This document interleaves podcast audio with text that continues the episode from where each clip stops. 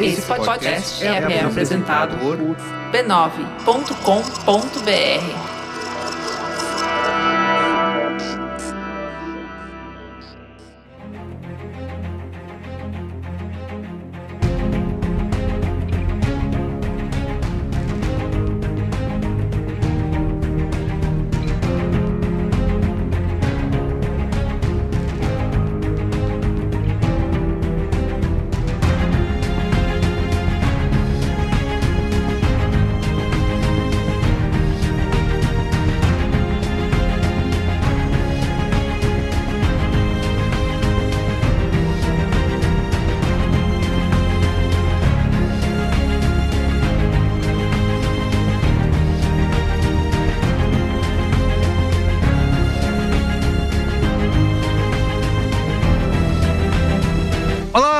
Carlos Merigo, esse é o Cinemático número 365. Estou aqui com Bia Fioroto. E a Bia, tudo bem? Olá, Cinematicers! E Eda Marcondes, e aí, Eda, como vai? Olá, vamos falar de um filme muito polêmico hoje. Com medo, tem medo e Eda está. Muito bem, e Luiz e Gino, e aí, Luiz, de volta aqui ao Cinemático.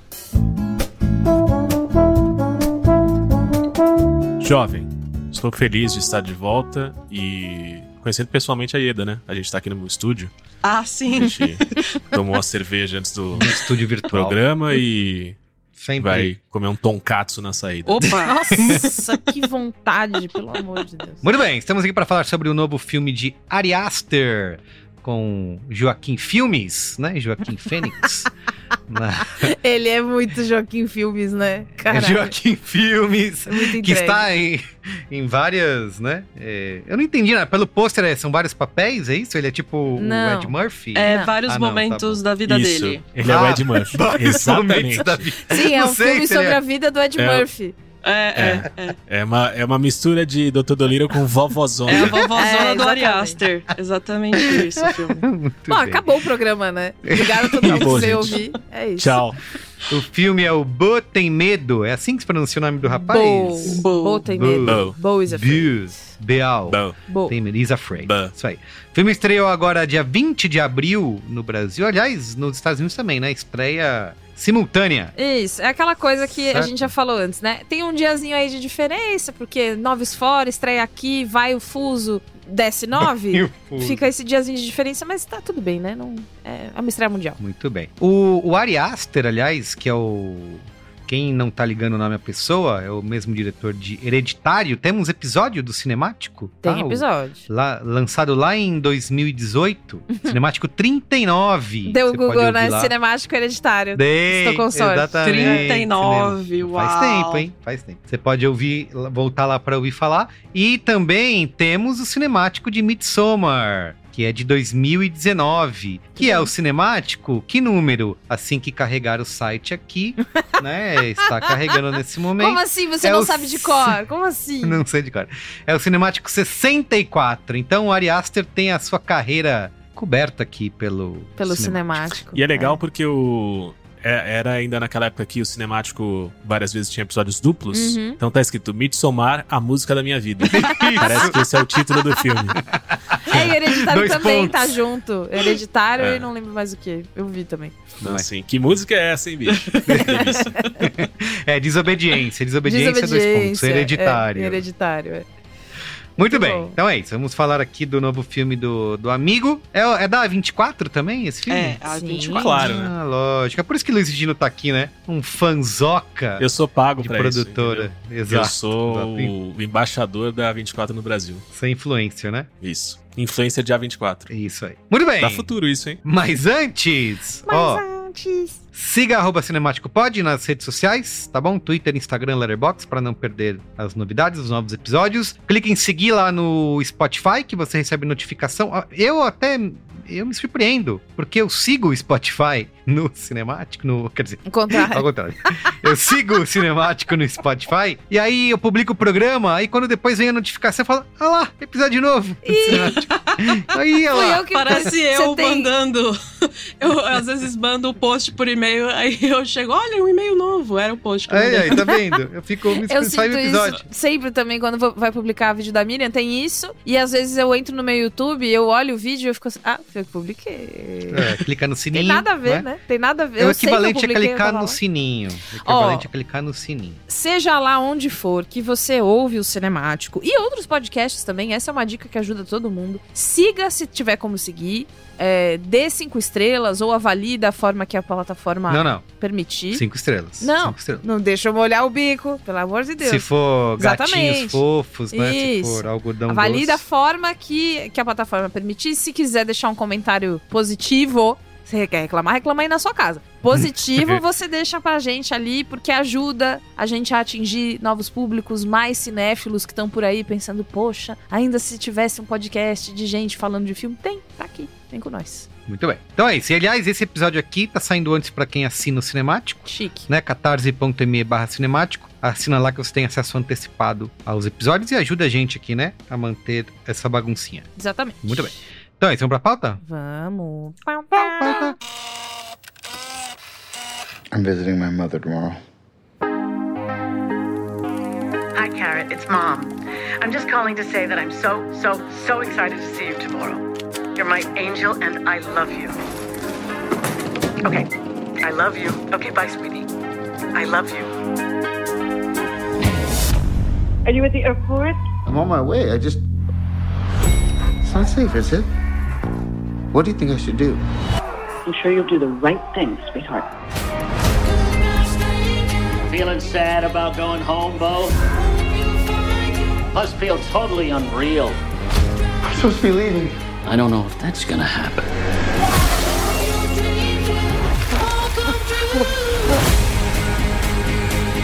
You will walk many miles. Dozens will become hundreds. Hundreds will become thousands. Your adventures will continue for years and years. Bia Fioroto, você aí, Uh! né? Que trouxe aqui uma pauta maravilhosa pra gente. Conta Muito obrigada. Ari Aster, né, Carlos Merigo? Esse homem de 36 anos, estadunidense, Jovem? jovem, jovinho de tudo. Jovinho. Ele é o terceiro grande filme dele, né? Hereditário, Midsommar, tudo dele. E ele cria histórias muito complexas. Eu tava lendo uma entrevista dele em que ele fala que ele prefere, gosta de usar as relações familiares como gancho, né?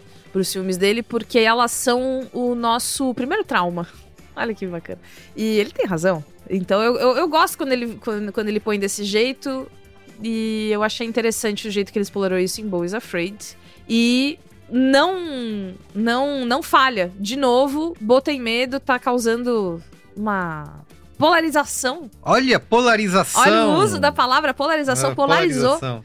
Tem gente que gostou, gostou muito. E quem odiou tá criando aí várias metáforas pra dizer o quão ruim é. É, pra gente só tá polarizado e é o filme que polarizado. você pega com a. tem a menor avaliação, avaliação mais baixa, né? Entre quem tá assistindo lá no Letterboxd. O Hereditário é o me- melhor cotado, tá com, tem quatro estrelas Dos, de dos média filmes do Ari Aster. dos filmes do Ari Aster. E Boa. o Midsommar com 3.9. E o, eu já queimando a pauta aqui, né? Antes da fase de recepção. Esse tá com 3.6. Então, É. menos Preocupante. notinhas, menos Preocupante. estrelinhas. Mas esse filme, ele, ele tem uma influência direta. É uma história que o Ari Aster tá mastigando há muito tempo já. Ele tem um curta chamado Bow, de 2011. Olha e esse curta só. tem a mesma premissa. É um, um cara, né? E aí, olha aí, quem manda o pato de novo, quem manda um pouquinho da, da sinopse, né? Ele é esse cara que ele precisa visitar a mãe dele. E aí ele vai fazer um negócio lá, enfim, né? A gente vai comentar um pouco mais. Mas o começo é o mesmo. É a mesma coisa. Tá Só disponível... que esse tem 7 minutos e o novo tem 3 horas. Então, acho que eu- Gente, a eu- gente vai falar disso aí. dá um pause aí que eu vou assistir o curta pra poder comentar. Tem um. Sete tem um- minutinhos. Tem um resumo desse curta no YouTube, porque esse curta não tá assim disponível Ah, fácil. entendi. então Tem um teve, um- tem uma mina que passou assim umas imagens do curta e ela conta rapidinho ali a Fez um. Ela fez um react. Ela É. fez, ela Não. fez, ela fez. Ela vai Quando resumir. você começou a explicar o que, que a mina tinha feito, eu achei que ela tinha feito que nem o Ratatouille. Não, ela não, pegava uma premissa de um filme que existia já e fazia uma versão não. 3D brasileira muito zoada. assim, Teria sido- Seria interessante também. É, maravilhoso. Nossa, sete minutos? Muito longo. Vou fazer um, um 3D tosco e contar em um minuto agora o que aconteceu. Ela resume pra você, mas enfim, essa é uma história que tá com ele há muito tempo, que ele resolveu desenvolver e ele mesmo chama esse curta de rascunho dessa ideia. Que ele tinha acabado de sair da faculdade, tava com muita vontade de fazer as coisas, ele foi lá, fez, mas ele mesmo compreende que aquilo não é tudo que a história poderia ser, né? Que esse longa é mais longo, mais intenso, tem tem Mais que sete minutos? muito, olha, tem muito mais do que sete. Assim, ó, de sete minutos, juntando os dedos, assim. E é, tem essa e ele não coisa gosta do... de falar muito, né, Bia, sobre filme? Não Então, essa, o Joaquin Phoenix tá fazendo um, um- uma- ele é meio que fala pelo Ari Aster. Porque o Ari Aster, ele não Entendi. quer, não quer que ficar falando muito do filme, que ele sente que o filme tem que falar por si só, né? Ah, Por, por sim. três horas tem que falar o filme. E o, o Joaquin Phoenix, ele trabalhou muito juntinho, assim, do Ari Aster. Filmes, né? Adora um filme, recebeu Adoram o roteiro, filmes. ficou maluco, adorou. Aí que fica. Ele falou, nossa, a primeira vez. Essas coisas, né, de, de, de entrevista. Primeira vez que eu recebi o roteiro, nós conversamos por quatro horas, né, Ari? Né, Ari? Aí ele, ai, amiga, é verdade. Amiga, a gente não parava de falar um segundo. Então eles estão nessa, nessa lua de mel da relação deles, assim, todas as, as coisas. E é, é, é bem compreensível, né? É, é um filme que é intenso, né? Precisa passar por muitas coisas ali. E o Joaquin Phoenix foi lá e, e fez, né? Então é isso, sinopse? Sinopse. Após saber sobre um incidente envolvendo sua mãe, Bo, um homem em constante estado de extrema ansiedade, precisa voltar para casa enquanto enfrenta seus mais obscuros medos. Muito bem, repercussão do filme, né? Já adiantei aqui que no Letterboxd 3.6. No Rotten Tomatoes, 68% da crítica aprova versus 73% do público. Olha só, o público gostando um pouquinho mais. Olha, bem surpresa. próximo. Pois é. E no Metacritic, 62 de 100. Estou surpreso também, hein? Porque esse é o típico filme que era pra, Crítica Pro- adorar e o pro público... Claudinho, Claudinho cinemático falar que adorou, né? Chegaremos Muito lá. bem, mas dinheirinho tá mal, né, Bia Fioroto? Não tá... Então, mas a, Flop, a flop. doutora Ieda cuidará disso, que ela me trouxe um, motivo Ah, é? pra isso. Mas o que, que aconteceu? A A24 assinou o cheque em branco e falou: toma, Ari, é pra você, é pro seu coração, é pra você se sentir Lógico. melhor. Pode fazer o que você quiser, fica Compra o que você tranquilo. quiser. O que você quiser. E aí custou 35 milhões de, de dólares esse filme. Que tipo assim. Pelo amor de Deus.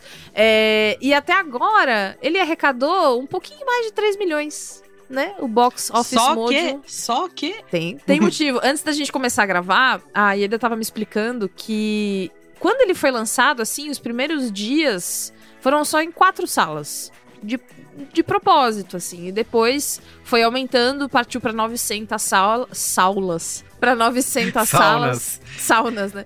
É, talvez numa estratégia pra gerar um buzz, um boca a boca. Tipo, nossa, onde é que tá passando? Não sei. Ah, é só no cinema lá do, do Caruri, lá, que a gente tem que ir lá. E aí depois foi pro reserva, aí já viu, né? Enfim, mas é uma. Pra quem não sabe, reserva cultural é um cinema muito de cinéfilo, Foi pro- né? Foi pro reserva. Extremamente de Onde é cinéfilo. proibido, onde é proibido comer pipoca. Não pode, você só pode comer eclair ou não vai comer nada. É você que escolhe. e aí, é isso, né? Não tá arrecadando tão bem quanto poderia. É sério, isso é baseado numa história real. Eu queria muito comer alguma coisa uma vez que eu fui no reserva, porque eu estudava na Casper, né? Que é o prédio anexo ali. E aí eu tava, pô, com pipoquinha, hein? Vamos aí e tal. E aí tinha eclair de baunilha. E uma. Ou um saquinho de Madeleines também. Você pode consumir. É só coisas fofas, né? Não É pode só, comer é só coisa francesa. Você só crocante, pode é comer por- patisserie ou mais Coisas do que crocantes isso. são É, proibidas. pois Você é. também ganha uma boininha francesa pra assistir Ganha. o filme. É. Ganha, você não pode entrar na Ai, sala sem, o gente. pessoal fica super chateado. Mas é isso, é 3 milhões, o que, que explica, né? Tem isso das salas. E Tem depois a- agora extraem mais. É, exatamente. Mas, ó, tem tempo, né? Vamos ver se eles conseguem 35 milhões. Ai, ai, então é isso. Vamos lá. Primeiro opiniões aqui sem spoilers. Sem spoiler. Quem quer começar? Eu posso começar, se vocês toparem. Boa. Então, como a gente já falou, é um filme longo de três horas. Ele não é um filme pra todo mundo. Então, por favor, não me xingue porque você foi assistir, porque eu falei bem. É, em muitos aspectos, assim, eu me vi no Bo. É, é óbvio que o que ele vive é uma coisa exagerada ao extremo, que aquilo que ele passa não é o mundo real. É uma representação dos piores medos de uma pessoa ansiosa se confirmando. É, sem dar spoiler algum, tem uma cena do Bo que ele tá no apartamento dele, ele olha pela janela e vê que a lojinha da frente vende água e ele precisa muito beber água naquele momento. E é um sacrifício tremendo ele atravessar a rua para chegar nessa lojinha e comprar uma garrafinha de água, assim. Tudo que pode dar errado nesse mini trajeto dá. Ele mora no Largo do Aroche em 2023, né? É isso. Exato, é uma versão surreal da, da Cracolândia onde ele vive, assim, é um negócio muito punk. Às vezes, pra mim, assim, sair de casa é um pouco nessa vibe, assim, sabe? Eu imagino tudo que pode dar errado nesse no caminho de eu andar até o elevador, sabe? É, então é um filme, obviamente, pra quem tem problemas mentais. É, eu vi um crítico americano no Twitter falando que ele não gostou do filme, que ele não conseguiu se relacionar com o personagem porque ele não sofre de ansiedade e ele tem um relacionamento ótimo. Sorte a sua, filha É, não sei quem é essa pessoa que não sofre de ansiedade. Eu ia, É, eu ia comentar que se o filme é pra quem tem problemas mentais, é um filme pra toda a família. Ah, exatamente. Pois é. Exatamente. É, então, esse cara do, do Twitter, ele falou assim: ah, eu, eu nunca sofri de ansiedade, eu tenho um relacionamento ótimo com a minha mãe, então eu não entendo, assim, sabe? Então eu acho que não é um filme pra uma pessoa feliz, saudável, sem problemas, que não É. tem nenhuma questão com o pai ou com a mãe. Tipo, se você é Gente um. que se deu bem no ensino médio. Pois é, gente que lembra né? com saudades do ensino médio. Com Ô, que saudade, tempo bom! Ai, que isso. vontade de voltar! É. Então, se você nunca sofreu bullying, não vá ver o filme, porque você não vai entender as coisas que estão se passando. Por que que, pra mim, uma pessoa que é ansiosa ao ponto de precisar tomar remédio e tal, por que que eu gostei de assistir? Partindo do pressuposto que o que ele tá passando ali não é real, é um delírio, e que tudo vai dar absurdamente errado, nada ali vai dar certo, é engraçado ver como ele se ferra. E eu dei muita gargalhada durante o filme. É, e são neuroses ali se desenrolando na segurança do, do cinema. Eu. Aliás, eu não vi nem do conforto da poltrona, eu vi do conforto da cama, porque eu fui no Cine Marquise, ali na primeira fileira. Ai, amo. É, ali na primeira fileira são camas, né? Então eu tava achando maravilhoso ali. Aquele homem se ferrando pra caramba e. Ah, sim, eu também penso isso. Olha só, é verdade. então é um filme, assim, pra levar pra, pra terapia mesmo, junto com o Ari Aster, que também precisa de terapia. E, e para mim é um motivo de alegria, não de aborrecimento, como eu vi vários críticos por aí reclamando, ver um diretor com um cheque em branco pra fazer a bizarrice que ele quiser. Meu, ótimo, maravilha. Ninguém tá preocupado se o filme vai se pagar, ninguém tá preocupado com o lucro, tá só preocupado, não. É o Ari Aster? Vai lá, filho, faz o que você quiser. Eu acho isso ótimo. Eu acho que devia acontecer mais e mais vezes, assim, porque é, eu tô cansada de ver coisas que foram geradas por algoritmo, sabe? Eu quero ver um lance pessoal e bizarro e, e coisas muito estranhas. Ou que nem a gente falou no, naquele no programa do Evil Dead, né? Que é você cria uma história qualquer, né? Mas e bota uma camada de história, né? De importância que a franquia da franquia Evil Dead. Põe aí. Uhum. Evil Dead apresenta e aí pra você tentar é, a, a busca tá até aí, né? Ah, Nem nenhuma história original pode ser criada, você precisa encaixar ela dentro de uma franquia. É, então, e se o Ari Aster chegou nessa posição super privilegiada de receber um cheque branco, eu não vou ficar brava com ele, sabe? Eu acho tão esquisito o crítico que tá sendo soterrado de filme da Marvel e live action da Disney reclamar que, ah, o que ele fez é muito estranho.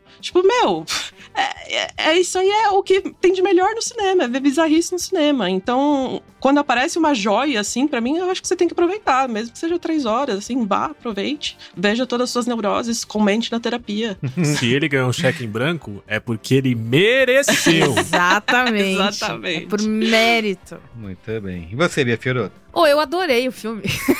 eu adorei, eu adorei. Eu achei que eu ia achar estranho demais. Porque assim, eu gosto muito de Midsommar. Eu gosto ok de Hereditário. Eu achei que eu ia gostar ok de, de Botem Medo. Porque é, é muito isso, né? O Rockin' Phoenix, Rockin' Filmes. Eu fiquei pensando. Estranheza pela estranheza, né? Você é um- É, às vezes eu fiquei pensando, pô, será que o cara vai tentar se levar muito a sério, já que é um- um- uma produção muito cara, né? E ele já tem um nome agora, né? Será que ele vai ser esquisito pra chocar? Ah, quero chocar. Né? E eu fiquei muito surpresa. Então, assim como a Ieda carrego aqui os meus diagnósticos no braço, né? Que é o transtorno de ansiedade num braço, a distimia no outro. E a gente vai seguindo. E eu também tenho uma questão de figura materna narcisista, que não é a minha mãe, foi a minha eu avó. Também. Ah! Minha avó que me criou também tem essa coisa do, da, da, desse maternar narcisista, que, enfim, né? Um impacto geracional muito louco que causa na, em famílias isso. E então, quando esse filme começou a se desenrolar, e eu não me vi perdida, pelo contrário, eu me vi tipo, aham, aham, aham.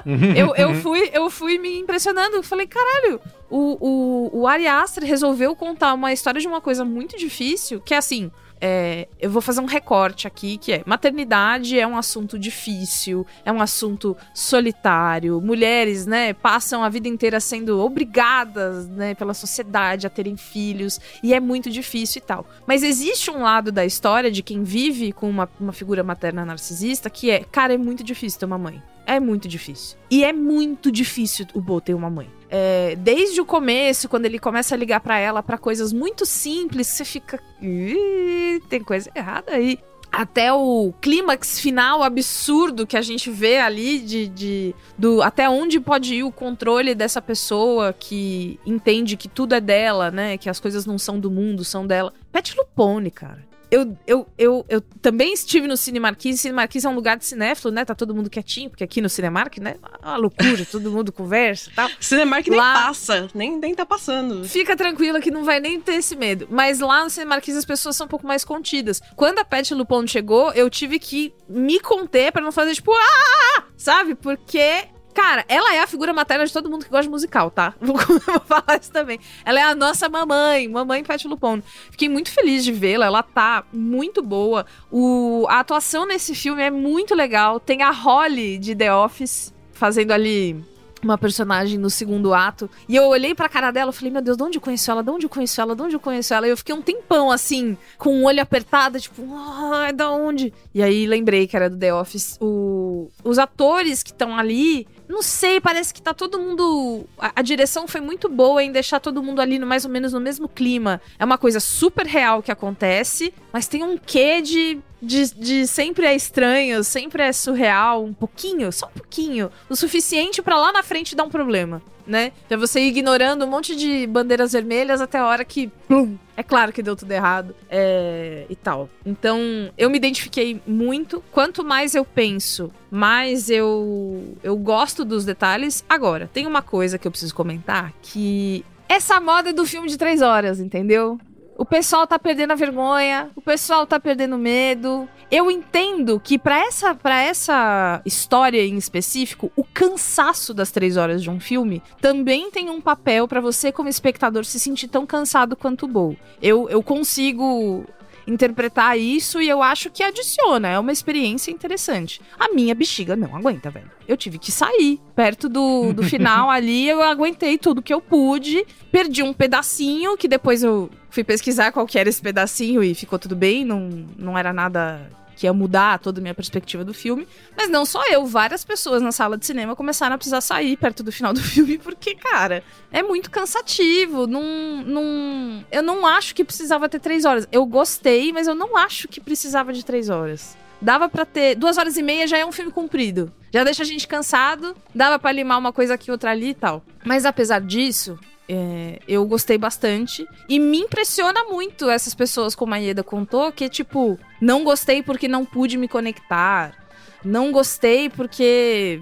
E aí, enfim, né? Citando exemplos de coisas que não são problemas. Eu não sei se existe uma indisposição com essa condição que a Ieda contou, né? De que ele mereceu esse cheque e ele foi lá e, e sacou, né? Os 35 milhões. Não sei se existe um talvez uma coisa dele ser de fato, uma pessoa muito nova, né? Pra tá fazendo um montão de coisas desse jeito que faz. Não sei qual que é a birra, mas eu gostei. Eu achei que as pessoas estão atuando bem. Joaquin Phoenix fez de novo. E é impressionante como ele consegue mudar o físico dele pros filmes, né? Ele trabalha muito bem isso. É, é, ele engorda, emagrece. Parece até que ele tem mais ou menos cabelo, dependendo do filme e tal. Eu acho que ele raspou ah, o topo da cabeça pra fazer o. Pra ficar o um pouquinho Botemedo. calvinho, né? É, é, ele raspou. Ele, ele fez uma coisa assim, porra, muito legal. Eu gostei muito. é, eu tô sofrendo em casa, porque Caio não assistiu, queria contar. Todos falam assim: ó, isso aqui é aquele trauma lá de 96 que eu sofri igualzinho. isso aqui." Não consigo, porque é spoiler. E aí ele riu quando descobriu que eram três horas. Ele falou: vou esperar sair o livro. E então tem isso. Mas eu gostei de Volteimento. Muito bem. E você, Luiz Gino? É, rapaz. Xiii. A vida, né? A vida. Eu fui, eu fui completamente sem medo, diferente do Bowl, porque porque sou a 24 Zete, porque gosto do do Ariovaldo. É, eu não- ele, ele não é meu Deus maior, meu Deus supremo, porque eu, eu também. Hereditário é um filme que eu gosto, mas que não sou tão apaixonado quanto a maioria das pessoas aparentemente gosto do Midsommar muito. E. Mas, cara, a, a- experiência. A gente já falou sobre o quanto ele é cansativo, sobre quantas três horas são, são longas, e mesmo que elas tenham esse papel de trazer uma camada extra, a nossa experiência assistindo o filme, o quanto ainda assim, né, poderia ser, eu concordo com a Bia, poderia ser mais curto, que eu acho que essa experiência estaria lá ainda. Eu acho até que o final do filme, eu acho que o filme perde oportunidades de terminar antes, passando as mesmas mensagens e não sendo tão claro e tão explicativo quanto ele acaba sendo no final, porque ele é um, ele é um filme que, que, por ter essas questões que a gente conversou aqui, que ele é surreal, ele, ele não deixa claro em nenhum momento se o que tá acontecendo é real, não é, faz sentido, não faz, ele tá o tempo inteiro é, brincando com a gente com alguns signos né, de isso não deveria estar aqui, se isso tá aqui, será que aquilo que aconteceu faz sentido, não faz, mas peraí, mudou o, o jeito na- de contar a história, o que, que tá acontecendo agora, então aquilo era real e agora não é, não é, você tá o tempo todo, né, com essas dúvidas acontecendo, e no momento em que tudo fica mais claro sobre o que de fato o filme é, é eu acho que isso acontece no momento muito mais cedo do que o final do que o, final final do filme. E aí tem, tem, tem uma coisa meio escarrada, meio besta, que acho que não deveria acontecer, que explica demais, entre aspas, aquilo que já, né, tava explicado.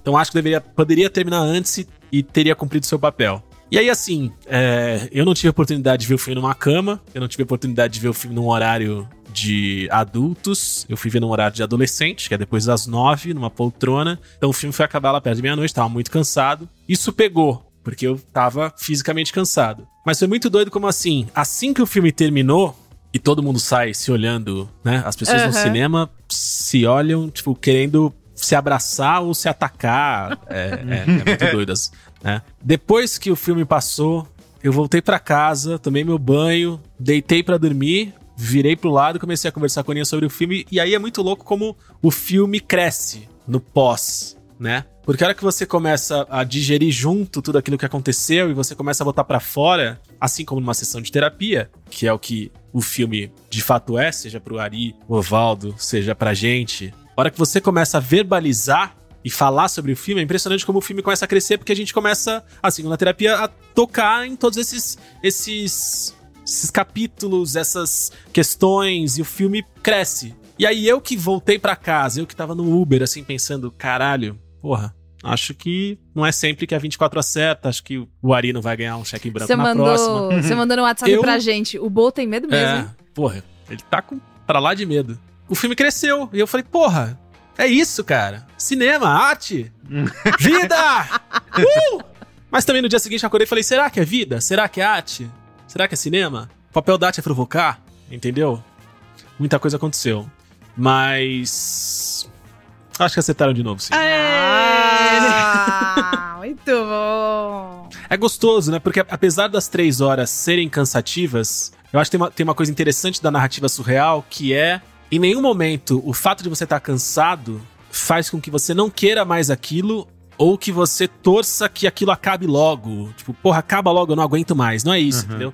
O jeito que a, que a narrativa é conduzida, o tempo todo você quer descobrir o que vem em seguida, mais do que apenas que se encerre que acabe, sabe? Então essa eu acho que é a grande sensação. É, eu ri muito, especialmente no começo do filme, né? Uhum. Acho que o momento da cidade é um momento de, de risada e de diversão muito louca. Depois isso até vai minguando um pouco ao longo do caminho, mas acho que é isso. A gente ri, a gente se emociona, a gente se vê naquele lugar. Quem diz que não se vê, porra, dois mesezinhos de terapia você vai se ver, meu querido, fique tranquilo.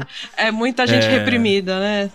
Nossa, demais, assim, não tem como todo mundo não se identificar com ele. É, mas acho que é um pouco isso, assim, acho que é... Deram um cheque em branco pra ele fazer arte, um cara que já, já colocava tanta arte, tanto espírito cinemático, Jorginho Coppola, underline hotmail.com, é, se ele já fazia isso com esses dois grandes sucessos de bilheteria pública e crítica, quando ele tivesse o cheque em branco pra fazer só o que ele quisesse, era impossível que não saísse algo assim. E acho que a maioria das pessoas deve estar satisfeita mesmo. Tanto quem assistiu quanto quem deu o dinheiro pra ele. Muito bem. Então, vamos para os spoilers? Vamos! Spoilers! Avada Kedavra. I am your father. A, a boy's best friend is his mother. What's in the fucking box?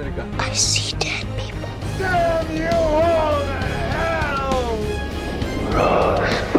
Silent breed is people! Eu queria discordar de uma coisa que o Gino falou. Fique à vontade. O A Gino casa falou, né, que podia ter acabado antes do momento que ele acaba, né? Você tá se referindo com relação à cena do julgamento ali no final. É, eu acho que o julgamento é tão. é- é- parece que ele repete tudo, tudo que a gente tá, tava vendo até então de uma forma traduzida, assim, sabe? E o que mais me incomodou de tudo dessa cena do julgamento é que, beleza, ela começa a acontecer, tudo bem, tem a, tem, tem a, tem a metáfora escancarada na nossa frente, e aí quando termina, vem a, vem a mãe falando, meu filhinho, meu filhinho, do tipo, pô, morreu. E aí, sabe, eu fiquei meio. "Ah". Bom, deixa a Eda falar primeiro que depois. Então, é que assim, eu acho que durante as duas horas e 45 minutos, ele martela muito na, no aspecto da ansiedade de você sempre imaginar o pior de cada interação e cada atitude e cada pensamento e tudo que pode dar de ruim vai dar. E beleza, eu adorei essa parte, mas eu acho ali que a parte do julgamento, ela traz um outro aspecto da ansiedade, que a, a gente fica pensando e remoendo as coisas o tempo inteiro para tentar determinar se a gente merece perdão ou não. Então, ali é uma outra questão do- da, da parte de ansiedade que eu acho que é muito crucial, porque é, no, no podcast de treta, né, eu comentei sobre a coisa do amor condicional, né? Que os personagens eles têm criações muito duras, com pais que exigem muito deles e tal. Então, quando você recebe um amor condicional na infância, você acaba é, virando um adulto que precisa muito se provar, sabe? Que precisa mostrar o seu valor, porque se nem os seus pais veem valor em você, quem vai ver, sabe? Então eu acho que é- é um arremate importante ali de mostrar por que, que ele tá toda hora perguntando pra mãe o que, que ele deve fazer. Por que, que ele tá toda hora se questionando se ele deve fazer isso ou aquilo. Porque, como ele não recebe amor da mãe, ele precisa encontrar outras pistas no, no universo de que ele merece perdão, amor, uma vida boa, felicidade. Então acho que aquela, a- aquela parte ali é importante. Tudo bem, ela é meio óbvia, porque é literalmente um julgamento, mas é, eu não, não consigo imaginar, assim, no momento, como seria mostrar esse aspecto de, de, de julgamento mesmo, que não fosse um julgamento com uma pessoa te atacando e uma pessoa te defendendo, sabe? Eu acho. E, e, assim, é, é, é um diálogo que acontece na minha cabeça, assim, de, de coisa de maluca mesmo, porque eu tô o tempo inteiro. Eu fiz isso porque eu tava com tal, tal intenção? Ou eu fui maliciosa porque eu fiz isso, isso e isso? Porque a gente fica se duvidando o tempo inteiro, porque a gente não tem aquela base de, de amor e compreensão na infância, sabe? Então você fica o tempo inteiro questionando se, se você é bom, se você merece uma vida boa. Então eu acho aquilo um arremate, assim, muito necessário. Eu acho que se acabasse antes ia ficar faltando, sabe? Ia ficar só uma nota só. Só, ai, ansiedade é uma coisa terrível, né? Você tá o tempo inteiro esperando pior. Então eu acho aquele final muito necessário, assim. Eu entendo que é longo e tal, mas eu acho importante. O- Esse filme, como é gostoso, né? Poder falar os spoilers desse filme. É, os, os atos dele, eu acho que eles são desenhados pra você ir e distraído pra uma, pra uma armadilha emocional, né? Que quando você viu, você já pôs a perna inteira lá e tá te mastigando. Então, no começo, eu inclusive anotei o que tá escrito no prédio. Tem uma pichação. Eu anotei porque eu dei muita risada. Que é assim: Hail Satan, shoot dope, kill children, fuck the Pope. É tudo. Todas as coisas. Está tudo coberto, né? É o pior lugar. É isso que aí tá falando, né? O exercício do pior cenário possível que acontece o tempo inteiro na nossa cabeça, traduzido pra vida real. É a pior cidade. A gente mora em São Paulo e outros, outras capitais têm problemas, né? De segurança e violência e tal. E todo mundo, quando sai, sempre fica pensando, né? Pô, guardar o celular aqui. Vai que aparece uma pessoa com uma metralhadora gigante. No filme tem. Vai aparecer. Pode ficar tranquilo. Quando, eventualmente, é, ele passa a ficar hospedado ali na casa daquela família, aquela, aquela garota, pelo amor de Deus, aquela garota, sabe? Ela, ela conduzia as coisas da maneira mais maléfica. Tipo assim, eu sofri muito bullying daquela menina, queria muito contar isso pra vocês, sabe? Aquela menina esteve presente na minha vida fazendo essas coisas que fazem que o, com que o Bo tenha essa dúvida que a Ieda comentou, que é, não, então eu sou uma pessoa ruim. É isso? Eu não sabia que eu era. Putz, foi mal. Mas agora eu já entendi, então. Porque ele não faz nada, mas todo mundo acusa ele de tudo. E tem isso no curta também, presente. Que é no curta ele. então a, a, premissa do curta é a mesma, né? Ele deixa a chave e a mala para buscar o fio dental. Quando ele volta, não tem chave, não tem mala, não tem nada. E aí. A lição, eles... crianças, não usem fio dental. Mano, pelo amor de Deus, né? E aí eu voltar pra buscar o fio dental? Tá brincando. E aí no curta, ele, ele põe a cabeça assim para fora em alguns momentos e as pessoas falam: Você vai tomar no meio do seu cu, seu ridículo, ridículo, ridículo. E volta para casa e, tipo, cara, o que foi que eu fiz? Então, essa, essa dúvida eterna de eu tô fazendo isso para chamar atenção? Eu sou uma pessoa ruim? Mesmo quando você tá sozinho em alguns momentos e você vive, né? Pensa coisas, fica, não é possível que seja para chamar atenção. Eu tô sozinha. Tô querendo chamar atenção de quem? É, eu sou muito ruim mesmo, né? Eu devo ser a pior pessoa secretamente né? Então ele traduz esse tempo todo aquela confusão do Bo, que ele tem ali uma coisa meio nunca sabe direito o que, que tá acontecendo. Aquela confusão é assunto meu de terapia, isso acontece o tempo todo. Então fiquei muito é, impressionada. A parte que eu acho que dava para dar uma enxugada legal é a parte do teatro. Sim, concordo. Ali a gente podia ter ido um pouquinho mais rápido, porque eu entendi, né? Que é a vida que ele merece. Inclusive a questão do sexo, né? Dele não poder nunca chegar a um orgasmo, é manter ele para sempre na ansiedade. para sempre na, na ponta do precipício, nunca se jogando. Na ponta do, do, do prazer e nunca aproveitando. Aquele. E aí, assim, né? Coisas que eu nunca achei que eu fosse ver. O saco inchado do, do Joaquim Phoenix no, no filme. Tem, às vezes tem umas coisas que acontecem nesse tipo de filme da, 20, da A24, você fica. nunca achei que eu fosse ver. Olha aí, né? Então você tá lá vendo isso. Agora, é, chegando pro final, né? Essa parte que, que o Higino destacou e a Eda defendeu, eu concordo. E eu digo, tem uma coisa que é assim: por muitos anos eu tive uma terapeuta que interpretava meus sonhos de maneira junguiana, né? Pro Jung, água, a, águas e, e, marés e tal tem a ver com maternidade, por causa do líquido amniótico, né? É ali onde a gente é criado, o nosso primeiro lar, a nossa primeira coisa. Então, água é mãe. E eu acho que ele abusa desse conceito várias vezes, né? A, a maneira que a água é, ela afoga ele, mas ela também tá ali de outros jeitos tal. É, nessa cena, inclusive, tem uma morte parecida com uma morte de Midsommar, né? Na, na pedra, que a pessoa é jogada numa pedra, igual igual no filme, né? Ele gostou de, de jogar o pessoal na pedra. Mas, no final, quando ela fala essa, essa parte que você destacou, Gino, do My Baby, My Baby, me diz muito sobre essa história do amor condicional, que é crescendo, adolescendo, quando eu comecei a virar uma pessoa com gostos pessoais, né, com coisas que eu queria fazer e que eu não queria fazer, que diferiam da, da pessoa que me criou, eu comecei a virar uma pessoa ruim. Você é ruim porque você não gosta disso, por que você não é mais assim, por que você não é mais assado. Até chegar num ponto que hoje, depois de muita, muito trabalho nessa questão, eu percebo que a única maneira de eu ser perfeita é eu ser outra pessoa ou eu morrer. Porque a pessoa que eu sou viva hoje não tem como chegar no, no, no tipo de pessoa que é essa pessoa queria. Pessoa, pessoa, pessoa, né? No tipo de personalidade. Expectativa. Né? Chegar a atingir a expectativa pra receber um, puxa, tenho muito orgulho de você, olha como você é legal. É só se eu morrer mesmo. E quando ele volta a ser neném, né? Ele deixa de existir. Ele vai pra dentro da água, ele morre, ele é o bebê, porque o bebê é idealizado, ele não é nada, ele só é uma batata com roupa, customizável ali. E aí ele volta a ser o filhinho. Porque aí ela pode ter amor por ele de novo, porque ele é só essa projeção. Eu fiquei muito mexida com essa cena. Agora, eu quero jogar pra vocês. Cena do pinto gigante.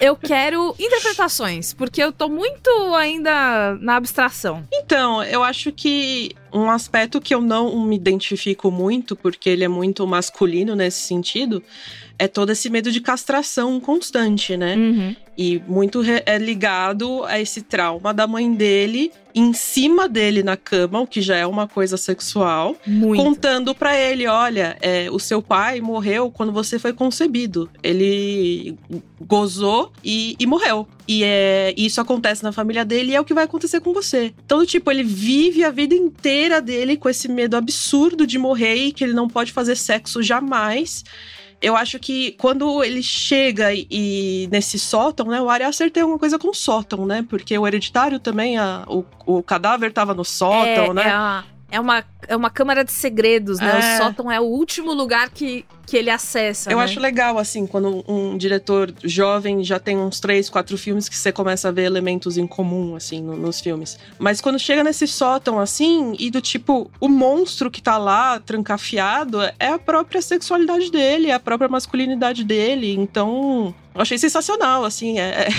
eu adoro esse tipo de coisa, assim. É uma bizarrice gigantesca que a maioria É. das pessoas pode olhar e falar: ai, que tosco, precisava de um pênis gigante. Mas eu acho sensacional, porque o filme inteiro tá martelando esses temas, assim, de, da, da mãe castrando ele, emasculando ele o tempo inteiro. Eu sou 100% a favor do peru gigante também. Do jeito bizarro que ele é. Porque o peru poderia ter sido feito de, de todas as formas. E ele é feito de um jeito 800% bizarro. É pra mostrar o quão bizarro é aquilo e trazer um, um pouco dessa camada da bizarrice também da, da atitude da mãe. Porque a gente, a gente passa o filme inteiro. Não sei se o filme inteiro, mas assim, durante, durante muito tempo o filme parece que vai ser uma história linear, parece que vai ser uma história real, parece que no, no- no momento das lembranças, da mãe contando, como a Eda falou, ele lembrando da infância dele, tudo ainda tá parecendo que é só uma, uma linha, né? Uhum. É, São só pulos temporais que estão acontecendo, etc e tal. E é doido que essa. O jeito que a, que a mãe colocou a coisa da sexualidade como controle é um dos grandes frutos dele ser a pessoa completamente ansiosa e, bis- e doida que ele é, né? Porque ela, ela, ela, quer, ela controla ele a partir da coisa mais básica do desejo, né? A partir da, da, da questão mais. é, mais. Fundamental, né? Uma das- fundamental da, da existência, da nossa do querer, natureza, do- né? de, de tudo da natureza, exatamente. Eu gostei Também- do pirocão. Gostei do pirocão. É, não, também meio que pra manter ele criança, né? Porque é ela Uhum. tá meio que revertendo a puberdade dele, porque assim ela, ele nunca vai é, se tornar independente. Mãe tem um pouco esse tipo de, de, de relação com os filhos, né? Minha mãe também tem um- uma coisa de tipo. Eu me mudei, eu fui morar sozinha, lá, "Ai, você não precisa mais de mim, você não me ama mais. Porque a, a- a mãe, ela tá ali muito como. Não que eu ache isso, né? Mas pela sociedade, a mãe tá ali meio que pra servir. Você precisa Uhum. precisar dela pra ela ter valor, sabe? Então, esse coisa, essa coisa de manter ele com, com um medo absurdo de sexo é meio que pra ele manter ele criança e manter ele cada vez mais fragilizado, né? Exato. Tanto que na hora que ele faz de fato, e faz na cama dela, ela, ela briga com ele. É, não só por ter feito, mas como é que você fez uma coisa dessas na minha cama? Você não tem vergonha? Eu tinha acabado de morrer. Pois E é. você fez isso? que desrespeito, que coisa horrorosa. Então, É, essa hora você é... uma pessoa ruim. Pois Né? é. Pô, você é uma pessoa é. péssima. Não, e Você assim, você tá Ó, com- por favor, tira isso daqui, limpa isso daqui, que eu não quero nem ver mais Isso. essa mulher aqui de perna aberta. E você tá acompanhando as coisas pelo ponto de vista do Bo e você entende totalmente porque naquele momento ele cedeu ao desejo dele, sabe? Mas aí quando você distorce isso pra, pra perspectiva da mãe, é um negócio tão doentio porque o que ela fala também tem sentido. E você fica, mas, mas não, calma, você não morreu, ele sabia que você não tava morta. Tipo, aí você fica tentando defender ele na sua cabeça, sabe? Porque você já se identificou com ele. Eu acho muito legal. Eu não sei como as pessoas ficaram entediadas com esse filme. E nessa, e nessa hora, por mais que depois, durante a conversa, ele, ele esclareça que é, sabia que não era ela, porque tinha visto as mãos, tinha visto a mancha, mas assim, eu não sei até que ponto ele tem essa dúvida dentro dele, e aí o fato dele ter cedido ao desejo de ter, e ter ido transar foi justamente porque uma parte dele achava que a mãe estava morta e agora ele estava livre pra fazer o que ele queria. Então. Enfim, É, coisas, coisas na cabecinha, coisinhas na cabeça. muitas coisas na cabeça. Eu queria enfatizar o tanto que eu acho que a, a- a atuação do Joaquin Phoenix é, é, um- é uma porcentagem graúda desse filme ter dado certo. Eu acho que o jeito que ele interpreta todas essas sensações é um jeito muito relacionável. A confusão dele é, cara, é muito parecida com a minha. Eu fiquei muito chocada. É... Ah, eu tenho completa certeza que se fosse o Arthur Aguiar, não seria o mesmo filme. né? Sabe o que, que eu fiquei pensando? Eu fiquei pensando no Adam Sandler. Já pensou? O Adam Sandler também é com medo da mãe, de repente ele tem um surto de raiva e quer enforcar a mãe. Eu fiquei, pô, isso é sensacional. é. Inclusive, essa, essa hora desse surto, né, que é. A, a, a pessoa ela te provoca até um ponto em que você cede, e quando você cede, a culpa Você é sua. prova o ponto dela. Você é. tá provando tudo. É. A história do terapeuta, né? O terapeuta que tava do lado dela esse tempo todo, dizendo. Cara, que pesadelo horroroso, né? O seu terapeuta tá contando tudo pra sua mãe. Cara, nunca jamais na- no, no Brasil eu ia me sentir, né? É, é bem Não, e, isso. e ainda o terapeuta, ele meio que incentiva, do tipo, é normal você ter pensamentos de que você quer ver a sua mãe morta. Pode me contar. É, fala aí é. pra mim como você quer ver ela morta, sabe? Só fala fala mais alto. É, aqui, do ó, na minha lapela, por favor. Aqui, ó. Eu fiquei muito, muito impressionada com o, o- com o quão bem ele, ele navegou por isso. Quando ele tá idealizando aquela vida dele na meiuca, né? No, no momento do teatrinho e, e da coisa assim, é quando eu acho que perde um pouco o encantamento, porque eu acho que eu entendi. Ah, muito inteligente, né? Mas enfim, eu entendi rápido o, o que é, onde a gente ia com aquela história. Quando ele fala, tipo, que tem uma, uma grande um grande acidente que vai te separar da sua família. E é tipo, cara, esse acidente é a, a- existência da mãe dele, né? Essa, essa cisão entre a vida que ele tem e a vida que ele poderia ter. E também o contraste, a, a- ele morar, né, num lugar extremamente violento, em oposição. Depois, quando ele vai, né, pra casa lá daquele casal, é tudo bucólico, né? Tudo lindo, tudo gramado verdinho, tá tudo bem, não chove. Ele tá lá naquele lugar horroroso. Também eu acho que se opõe um pouco à coisa de segurança da mãe, né? A- ao valor que é você precisa estar seguro. É seguro não fazer sexo pra que você não morra. É seguro não sei o quê. Eu só quero seu bem. Eu só quero ver você seguro. E ele tá num lugar que é pô, boca do inferno, pelo amor de Deus. É, essa Tudo camada pra tentar fazer ele voltar, ficar com ela. né? Exato, essa camada, ou quando ele pergunta pra ela o que é seguro fazer, né, quando alguém rouba a sua chave, e ela não fala, né? Ela não vai falar qual, qual que é a coisa mais segura, se é chamar a polícia, se é trocar a fechadura, que podia ter trocado a fechadura, acabou o filme, né? Mas, cara, eu adorei, eu adorei todas as vezes em que o pior cenário aconteceu, assim como a Ieda, é um, eu me senti num momento um pouco catártico. Eu saboreei em segurança essas coisas também. É um filme que eu. É o meu preferido dos três dele. Depois, indo ao, ao contrário, né, do que a gente viu aí do Metacritic, Rotten Tomatoes e tal. E eu acho que eu vou passar um tempão pensando sobre esse filme, sabe? Muito foda mesmo. Mas, mas duas horas e meia já tá bom, tá? Muito bem. Então é isso, vamos para notinhas? Vamos. Eu dei quatro estrelas. Quatro também. Três estrelas e meia. Olha só. Muito bem. Então, a média é 4, né? Você fez a continha? É isso? Abriu aí a calculadora? Fiz. Então pronto. Isso, é. Então é isso. Muito bem, gente. Então ficar por aqui esse programa incrível de hoje, que eu fiquei abaixando e aumentando o volume para não tomar spoilers, porque depois do começo Eu fiquei com muita vontade de assistir. Já Tem estava, que né? ver, tem que ver. É, exatamente. Então é isso. Manda e-mail pra gente no